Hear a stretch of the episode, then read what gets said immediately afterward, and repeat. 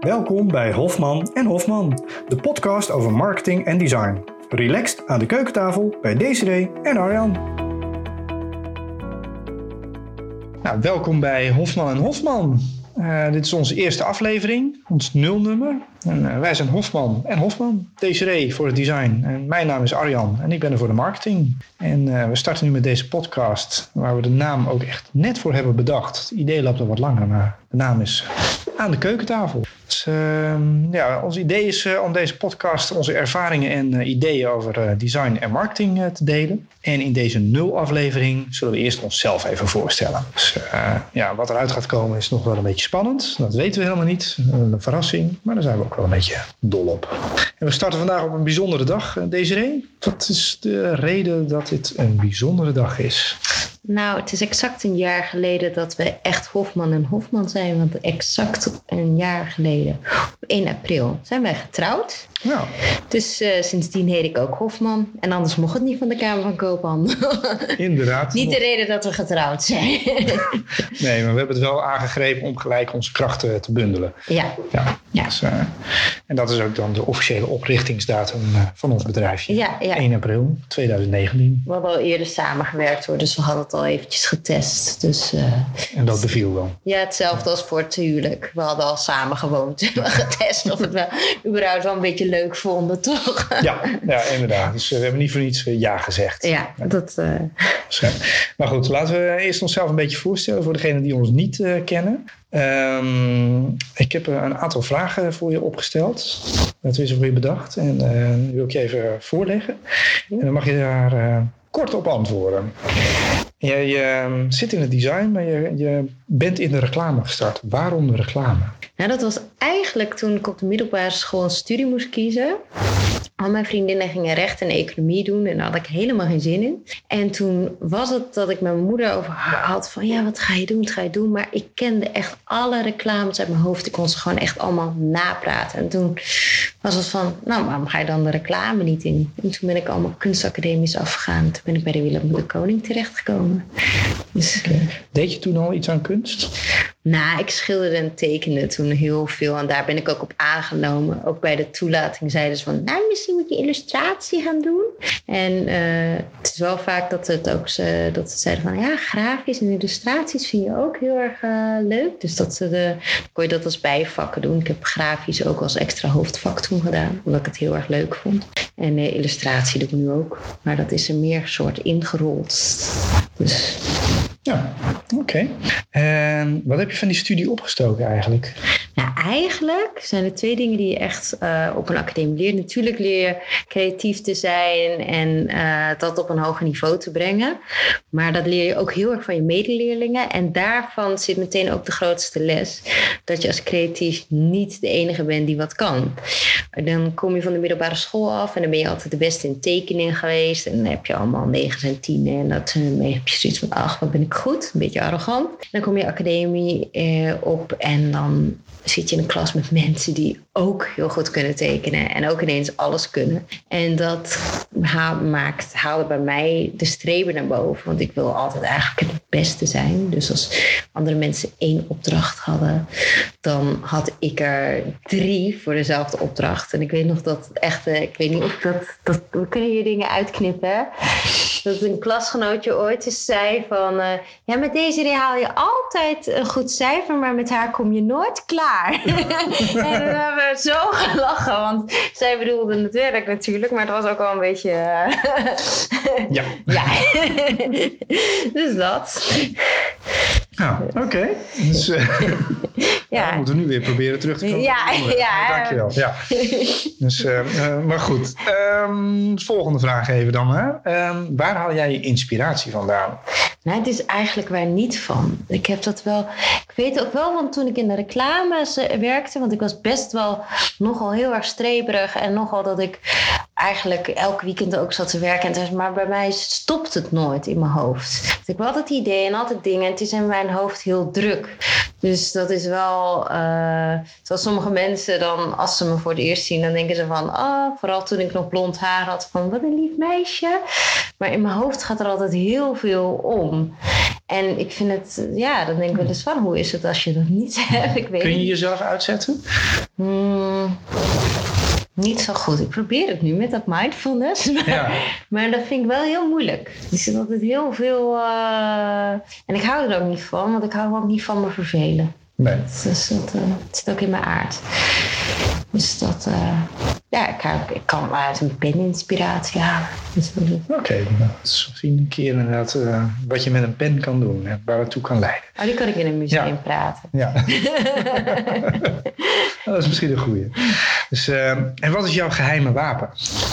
Nou, ook dezelf. eh, dat heel veel mensen die onderschatten mij in eerste instantie. Oké. En dat vond ik vroeger heel vervelend. En toen, daarom heb ik ook op mijn LinkedIn nog steeds mijn cijferlijst staan. Want sommige mensen denken dat ik gewoon ateneum met zesjes heb gehaald. En dat ik dan daarom maar academie ben gaan doen. En ook als ik ergens binnenkom, ik krijg ook soms nog, dan zit ik met developers aan tafel. En dan gaan ze mij uitleggen hoe Inspect Element werkt. En dan is het van, ja, dan moet je dat aanklikken. En, en dan laat ik mensen meestal maar. Want soms zeggen ze wel iets en denk hey, hier steek ik wat van op. En eh, vaak kun je mensen verrassen. Terwijl als je al binnenkomt, want daar ben ik dan wel eens jaloers op. Dan heb je van die beetje stoere, hippe mannetjes. En die komen dan binnen en die kunnen heel goed praten dan. Ik kan wel veel praten, maar niet zo die echte verkoop doen of zo. Ja. Wat ik zeg, dat meen ik ook echt. En dat doe ik niet zo voor de verkoop. Maar die eh, beginnen vaak met een heel... dat mensen denken, ja, die moet ik hebben. Die eh, komt goed over. Maar die vallen dan soms ook wel tegen. Omdat ze heel goed kunnen praten. Maar dan niet zo in hun ontwikkeling moeten steken. En ik weet dat ik gewoon heel veel in mijn ontwikkeling moet steken. Omdat ik niet wil dat mensen denken dat ik het niet snap. Dus dat is wel... ja. Dus Dus je geheime wapen is, eh, je wordt onderschat. ja, Ja. en dat maakt dat je extra je best doet. ja.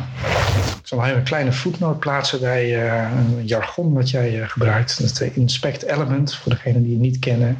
Dat is eh, dat je in de Google Chrome browser eh, met eh, een eh, commando kunt zien wat de code is van een website. Dus Ja. dan kun je de HTML eh, lezen. Ja, maar dat is dus voor de mensen die het dus wel weten, die denken nu, da. Ja, inderdaad.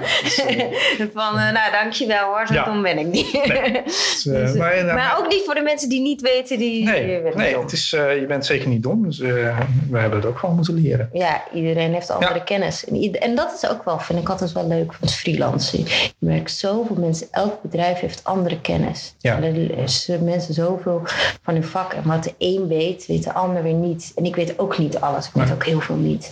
Dat vind ik al een van de, de, de, de rijkdommen die in marketing en design eh, zitten. Je kunt met zoveel onderwerpen in aanraking komen en er iets moois van maken. Ja. Ja, maar ook in het marketingvak zijn Ja. zoveel mensen met weer andere kennis dan jij. En dat vind ik ook wel heel interessant. Van ook andere visies. En eh, net zoals eh, toen ik voor reclamebureaus werkte, zat je niet bij de bedrijven zelf en nu wel. En dan zie je net zoals de retail, dat is gewoon ook echt een spel dat gespeeld moet worden. En, maar ook, eh, ik heb ook voor badkamers, maar ook voor die woningcorporaties. vind ik ook wel interessant. Er zit, oh, ja, er zitten ook overal wel gedreven mensen. ja, ja, zeker. Overal zitten inderdaad de vakidioten, mensen met hun liefde voor hun vak. Ja, En of het nou marketing is, inderdaad, of iemand die eh, chef incasso is bij een woningcorporatie. Dat, eh, ja. maar dat enthousiasme, dat Ja. vind ik echt wel heel leuk. Ja. Maar ik heb ook nog een paar vragen voor jou, want anders Oké. heb je helemaal zitten brabbelen. En Ja, dan denken die ja. mensen van, eh, Ik zat te denken aan aflevering 0, gaat over jou. oh nee, ah, daar hou ik wel van. Ja. Even wachten, nou. Ik had ook nog een paar vragen voor jou bedacht. En dan is, met welk project kijk jij het meeste trots op terug? Dat vind ik wel interessant ook. om te- Ja, het eerste project wat eigenlijk in mijn hoofd opkomt, is het eerste project waar wij ook officieel samen aan hebben gewerkt. Nou, het tweede project is het eigenlijk waar we samen officieel aan hebben gewerkt. En dat is de campagne voor eh de longfibrose eh, Ja? patiënt. Ja, ja is, eh, longfibrose is een ja, niet zo bekende ziekte. Maar ehm, daar mochten we, wij samen dan eh, een campagne optuigen om de patiënt en hun naasten eh, beter met elkaar te kunnen laten praten over die ziekte. Een ziekte die vaak niet eh, goed afloopt, want een groot deel overlijdt gewoon. En ehm, ja, dat is zo'n bijzonder traject geweest, omdat je, je kan daadwerkelijk iets betekenen voor mensen. En dat hebben we ook bereikt. Daar denk ik echt een heel goed gevoel aan terug. Dus, ja. Hmm. Het zegt ook wel iets over jou dat je niet uh, je prestige dingen doet, maar juist zoiets moois. Niet eens van, ah, dit heb ik bereikt, want ik vind van jou het timmerhuis vind ik heel erg leuk. Dat je, uh, nou misschien moet je zelf vertellen wat het was, anders ga ik weer praten. het timmerhuis is inderdaad ook een heel mooi project uh, geweest. Uh, Rotterdams stadhuis eigenlijk is het. Het is een kantoor van de gemeente met appartementen ook erboven. En um, dat bij Heimans heb ik het project communicatie daar mogen doen. En daar heb ik het merkdenken geïntroduceerd. En ja, dat heeft een heel mooi resultaat opgeleverd met een betere samenwerking tussen de ontwikkelaar Heijmans en de bouwer. Uh, en uh, de gemeente als opdrachtgever en bureau OMA als architect. En het is een van de weinige gebouwen in Rotterdam waar de Rotterdammers zelf geen uh, bijnaam voor hebben verzonnen. Ja, maar het was ook leuk. Dat vond ik, tenminste wat ik er heel leuk aan vond, is dat het eerst niet zo'n bekend gebouw was. En toen bedacht jij van, nou, misschien moeten we er kunstenaars in zetten en het even hip maken. Ja, het, het, had wel een beetje al, er was al wat tijdelijke invulling voor. Dus er werd al wel wat aangedaan, maar het is inderdaad een terechtpunt. Uh, ik had wel zoiets, dat kunnen we veel beter gebruiken tijdens de bouwperiode. Ja. Want anders is het ligt midden in de stad, aan een van de, ja, de meest uh, drukke uh, straten, de Meent. Ja. En dan wordt het echt een, een dode plek voor zeker vijf jaar, voor zolang zo'n project duurt. Dus uh, ja, we hebben echt uh, zo lang mogelijk, zoveel mogelijk leven daar in de brouwerij gebracht. En onder andere met een paar uh, graffiti-kunstenaars. ja, en daardoor werd het hip. En toen werd, werd het dan een hippere hoek. En ja, daardoor weer, ja. Ja, er zijn mooie merken vervolgens ook geweest die zich daaraan hebben verbonden. Ja. Zoiets als Toms, het restaurantje, ja. brouwerij. Ja. ja, en daardoor ging het ook ja, beter verkopen. Dus dat vind ik, vond ik wel weer interessant. Ja, dat was in een lastige tijd ging het qua verkoop. Maar jij kiest een nobel ding. dus ja, dat vind ik ook wel... Ja, dat vind ik wel interessant. Maar waarom ook... Uh, want dat heb je sowieso. Je hebt heel erg interesse bijvoorbeeld in geschiedenis en de mensen. En, maar waarom dan communicatie ook? Uh, het is uh, het vakgebied waar eigenlijk alles bij elkaar komt. het gaat over economie, het gaat over sociologie, psychologie. het gaat, beïnvloeding valt daar ook onder. hoe mensen reageren, design zit erin.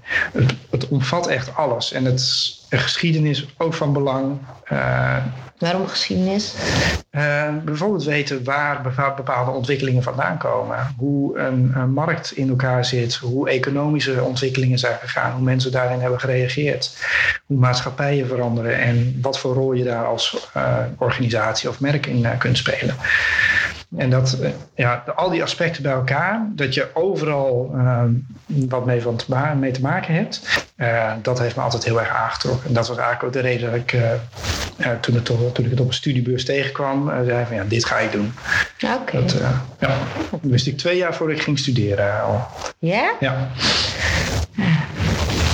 En waar haal je dan. Maar, nou, dat is echt even. Want nu, ik zit eigenlijk niet naar te luisteren, want ik zat te denken naar mijn volgende vraag. Oeh. Heel slechte interviewer. Maar waar haal jij je energie vandaan? Uh, steeds weer nieuwe dingen. Dit, mijn nieuwsgierigheid en leergierigheid die zijn wel voor mij een belangrijke drijfveer. Ja, maar jij bent ook echt heel erg leergierig.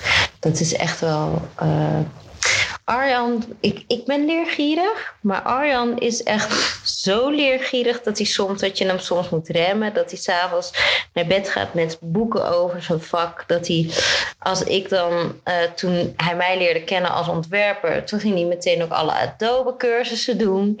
Hij heeft er volgens mij nog meer gedaan dan ik. Nou, Omdat hij dan dat mee wil praten. Ik wil het snappen, ja. Ja, je wil alles snappen. Als jij iets doet, dan is het niet half. Ook in je communicatievak, allemaal van hoe communicatie en psychologie, hoe kijken mensen, hoe zit dat in de maatschappij en alles zo, uh, alles willen weten. Maar hoe doe je dat? Want soms denk ik wel eens van, je wordt toch wel eens moe? ja, ik word zeker wel eens moe. Dus dan val ik met een boek in bed in slaap. Dus, ja. uh, en waar ik uh, bijvoorbeeld op de bank overdag uh, tien bladzijden makkelijk kan lezen. Nou, dan is het s'avonds in bed na twee bladzijden wel afgelopen. Dus, ja. ja. En ook inderdaad, ja, jij zei net al, mediteren. Dat helpt ook om te focussen. Ja. Maar dat is inderdaad een belangrijk punt. Ik moet wel focus aanbrengen. Want ik kan wel al die kennis hebben, maar ik moet ook wel wat mee kunnen bereiken. Ja, en in je werk doe je het dan weer wel. Want dan doe je heel veel onderzoek en dan ga je het trechteren en dan maak je er een strategie van en van daaruit komt dan een concept. Maar het is niet zo dat jij ehm, eh, ja, dingen half doet. Als iemand zegt ik wil van jou strategie, dan wordt dat niet afgeraffeld. Nee, nee dat is ook mijn eer te na. Ja. En uh, ja, ik, uh, wij bestaan bij uh, de gratie van onze goede naam. Oké, oké. Okay, okay. Ja. Ik zal, ik zal aan Hofman aanwerken. um, wacht, dan is wat is het? Oh, maar is dat dan ook niet? Want ik heb als vraag nog: wat is een valkuil voor je vak? Maar is het dan ook niet een valkuil? Dat je soms, je hebt ook communicatiemensen die komen er, die weet je zo, ja, ja, dan doe ik dit en doe ik dat op gevoel. En jij doet het ook wel op gevoel, maar toch heel erg onderbouwd. Maar is het niet dan soms een valkuil dat je juist bang dat je het overredeneert? Of is dat ook niet? Nee, dat is nog niet zo heel veel voorgekomen. Ik ga me zo even niet voor de geest halen dat, dat, dat ik het te veel heb overberedeneerd. Um, het kan wel inderdaad een valkuil zijn dat uh, uh, wanneer je wat meer moet focussen, dat eigenlijk de scope nog te breed is. Oké. Okay. En um, maar wat doe je daar dan aan? Ja, het, is ook, het ligt er ook een beetje aan hoe, uh, hoe de relatie is met de klant. Ja. Uh, want sommige klanten hebben er wel heel veel interesse in. En dan uh, spreek je meer op, dat, ja, meer die, die abstractieniveaus. Ja. En soms is het ook gewoon nodig dat er heel snel wordt geschakeld om een resultaat te halen. Ja. En dat kan net zo goed. Dus het is ook een kwestie van aanvoelen wat er aan de andere kant van de tafel wordt gevraagd. Oké, okay, dus de, als je denkt van nou, die moet, dat moet dan zet je dat eventjes uit. Ja, het is een van de eerste vragen ook van wanneer moet het klaar zijn. Ja, dat is waar. Ja. Dat is eigenlijk altijd in ons vak. Ja. Wanneer moet het klaar? Dan krijg je of als ik de tijd heb, krijg je meer keuze dan. Uh, ja. Maar soms onder snelheid kan juist, juist ja. nog mooiere dingen komen, vind ik. Ja, nee, restricties zijn alleen maar goed voor creativiteit. Ja, want soms heb je ook wel eens dat er dan te veel, uh, als het dan snel moet, dan, is het, dan gaat het uh, tak, tak, tak, tak. En als het dan uh, heel veel tijd over zit, dan wordt er soms over zulke details dat je denkt, hmm, maar nu wordt het juist te druk. Ja, en dan is inderdaad ook weer de kunst om uh, echt uh, uh, de essentie vast te blijven houden. Ja, ja. ja maar dat is ook dat, is dat verhaal van die Coca-Cola-automaat. Ken je dat? Van, nee, vertel. Heb je die Coca-Cola-automaten. Dan hebben ze op een gegeven moment waren er dan allemaal onderzoeken. Net zoals dat je nu heel veel in het vak ziet van... nou, er is uit een UX-ding gekomen dat bepaalde pijltjes werken. En dat deden ze toen ook bij die Coca-Cola-automaten. En toen was het van, oh, als je er bubbels bij doet, verkoopt het beter. En toen kwam er nog wat bij en nog wat bij en nog wat bij en nog wat bij. En uiteindelijk was het een hele drukke Coca-Cola-automaat omdat al die dingen zogenaamd meer uh, conversie zouden opleveren. Uh, Toen hebben ze op een gegeven moment juist die automaat helemaal simpel gemaakt. En toen verkocht hij juist veel beter. Toen ja. hebben ze alles weggestript. En ik denk dat dat ook wel uh, met soms te veel tijd, dan willen te veel mensen hun mening geven. En dan wordt er te veel op doorgepraat, terwijl juist uh, de focus dan juist soms juist weggaat. Ja, nou, ik denk dat iedereen inderdaad in ons vak wel een voorbeeld kan verzinnen van een campagne of een website die vol is uh, gehangen en daardoor alle ja. effecten verloren. Ja. ja, maar je moet je altijd aanpassen. Ik vind het ook van als ontwerper heb ik ook van je kan wel heel arrogant zeggen van nou ik pas me niet aan zeg maar. Maar dat uh, maakt, ja, dan hou je ook geen klant. Nee. Arrogantie is echt een, uh, je moet wel luisteren en dan moet je kijken van, oh, kan dit wel, kan dit niet. Tenminste, zo denk ik ook. Ja. Uh, maar nou, ik had nog een paar dingen op mijn lijst staan. Oh ja, wat vind je van al die schema's die in marketing voorbij komen? Je zegt gewoon van die schema's, het moet zus of zo, of dit. Dat alles in Excel moet. Ja, marketing wordt, uh, als we niet oppassen, wel heel erg blauw. Ja, en, um, het en wat bedoel je met blauw? Want ja, heel, mensen heel, kennen die... die, ja, die heel, um, heel georganiseerd en heel erg procesmatig. En het blijft uiteindelijk een vak wat erom draait van weet je mensen te raken, weet je een verbinding tot stand te brengen van tussen mensen of tussen een organisatie en uh, zijn stakeholders. Ja, en mensen raken niet op een manier die al een keer gedaan is. Want dat zie je nu heel veel zit in de kopieercultuur. Ja, er wordt veel gekopieerd. Maar inderdaad, met die schema's, uh, ze zijn vaak heel handig, maar dan gebruik ze echt als instrument. Het is niet uh, heiligmakend. En uh, ja, Excel kan een hoop vertellen. Maar ik heb ooit bij een uh, cursus, uh, toen ik in de vastgoedsector uh, werkte, ja. cursus projectontwikkeling, ehm, is het commando of command W of control W. Dat is doelrekenen in Excel. Dus als jij een bepaalde uitkomst wil, kun je dat gewoon uh, voor elkaar krijgen. Die functie zit erin. dat is een beetje natuurlijk wat je uh, kunt doen met dat soort uh, instrumenten. Dus ja, een beetje relativeren en weten waarvoor je het gebruikt. Vooral ja. weten wat je wilt meten of wat je procesmatig wil organiseren. Maar uiteindelijk is het echt, ja, emotie is een heel belangrijk aspect in ons vak. En dat is niet in Excel te vatten. En, want wij doen ook veel websites en zulke soort dingen. En dan is eigenlijk de valkuil dat mensen heel erg alleen maar op de conversie zitten. En dan een emotie voor, uh, wordt vergeten. Hoe denk je dat, dat we dat uh, meer kunnen meten? Want het is wel dat het op de lange baan, als je alleen maar op de conversie gaat zitten, dan uh, raak je mensen kwijt. Dan ben je gewoon een soort uh, sale. Ik heb er soms noem ik het de never ending sale. Ja. Zeg maar. Dus omdat dat een hele makkelijke is om mee te communiceren. Maar hoe denk je dat dat meer ja, dan gaat het eh, in mijn ogen over het eh, bouwen van sterke merken. En ehm, als jij als merk eh, van de ene sale-actie naar de andere sale-actie rent, dan is eigenlijk met je de vraag wat jouw toegevoegde waarde is, wat jouw verbinding is met die klant. Ja. Um, want die bestaat blijkbaar alleen maar op basis van de laagste prijs. En kan je... Dat is een race to the bottom. Ja, want ik denk wel eens van moet het niet meer ingedeeld worden. Dit is je, uh, dit is je sfeer, hier doe je dit. En dan je nieuwsbrief. Is het zo fout dat die nieuwsbrief alleen conversie is? Of zeg je uh, nee, we kiezen dit zijn de sfeernieuwsbrieven en daar doen we conversie, dat je dat afwisselt. Mensen openen. Ik vind het zelf bijvoorbeeld ook wel leuk. We hadden laatst die van Mango. Ja. Uh, dat was een hele mooie sfeernieuwsbrief en dan kon je direct uit het sfeerfilmpje kopen. Nou, dat is echt wel, uh, dat vond ik heel mooi gedaan. Het was ook echt een zomerverhaal en ja, het is er nu weer afgehaald vanwege corona. Ja. Maar dat was wel een hele mooie campagne. Het is wel heel mooi neergezet. Ja, ik denk dat er inderdaad hele goede voorbeelden zijn. Uh, nou, mijn favoriete fietskledingmerk, Rafa, daar ben ik ook ooit terecht gekomen door juist de mooie verhalen die ze vertellen. Ja. En daarom ben ik bij ze gaan kopen. Want dat straalt al gewoon het hele leven van een wielrenner uit. Ja. Uh, en ja, en dan is het ook nog eens goede kwaliteit. Dus dan ben je ook bereid om inderdaad wat meer voor te betalen. Het roept gewoon sympathie op. Ja. En ik, dat vind ik bijvoorbeeld bij Zara ook bij uh, de kinderkleding. Die durven uh, een hele mooie fotografie in te zetten. Ja. Um, en ze verkopen toch goed, maar ze, ze richten het niet op de verkoop. Ze vertellen toch wat meer een verhaal en ze zoeken echt wel een emotionele band. Ja, ja dat vind ik dat. En dat is ook wel mode heel slim gespeeld. En het is net anders, het is net wat. Nee, maar ik denk dat hetzelfde zou kunnen gelden ook voor de reisbranche. Ik heb zo op dit moment even geen voorbeelden.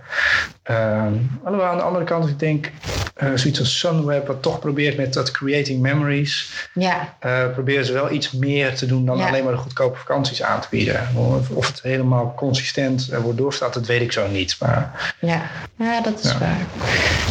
Dus, um, Oh, nu moeten we even. Ja, uh, dus dit waren de vragen? Ja, ik denk het wel, want anders wordt het ook te lang. En dan denken mensen die zitten alleen maar te praten. Ja. Oh, dat is een podcast. Hè? Ja, dat is een podcast, ja. Inderdaad, het gaat erom dat wij praten. Dus ja. uh, op zich vind ik dat wel, eh, dat, wel leuk, want we zijn natuurlijk ook wel benieuwd naar wat anderen uh, willen weten van ons. Ja, dat, dus, dat ben ik wel ook benieuwd naar. En ook wat ik wel, als mensen kunnen zeggen van net zoals wij. ik, ik zit dus heel erg op een moment omdat je heel erg ziet dat mensen heel erg aan het sale aan het doen en aan het zoeken zijn. Hoe andere mensen er tegenaan kijken van um, hoe ga je storytelling weer terugbrengen? Want heel erg in het UX-verhaal. Uh, ik ben natuurlijk verdiept ook in UX, omdat ik en ik probeer marketing en UX te combineren. Maar de grootste valkuil is dat heel veel sites op elkaar gaan lijken.